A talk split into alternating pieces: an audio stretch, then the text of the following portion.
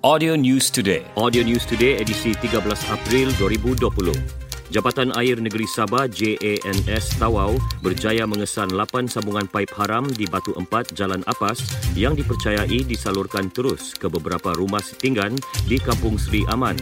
Ketika dihubungi pemberita, jurutera air bahagian Tawau, Asabri Robinson berkata, perbuatan tidak bertanggungjawab itu terbongkar apabila pihaknya menghantar pasukan bagi membaiki paip pecah di Batu Empat Jalan Apas. Bagaimanapun siasatan bersama pihak kontraktor pada Rabu lalu mendapati terdapat 8 sambungan paip poli pelbagai saiz tanpa meter disambung secara terus ke paip utama bersaiz 225 mm di kawasan terbabit. Katanya kes itu disiasat di bawah Seksyen 49 dalam kurungan B dan Seksyen 53 Enactment Bekalan Air Negeri Sabah 2003 dan jika sabit kesalahan boleh didenda RM50,000 atau 2 tahun penjara. Sehubungan itu, beliau menasihati orang awam agar tidak melakukan perbuatan seumpama yang boleh mengakibatkan mereka dikenakan tindakan dan hukuman berat atas kesalahan yang dilakukan.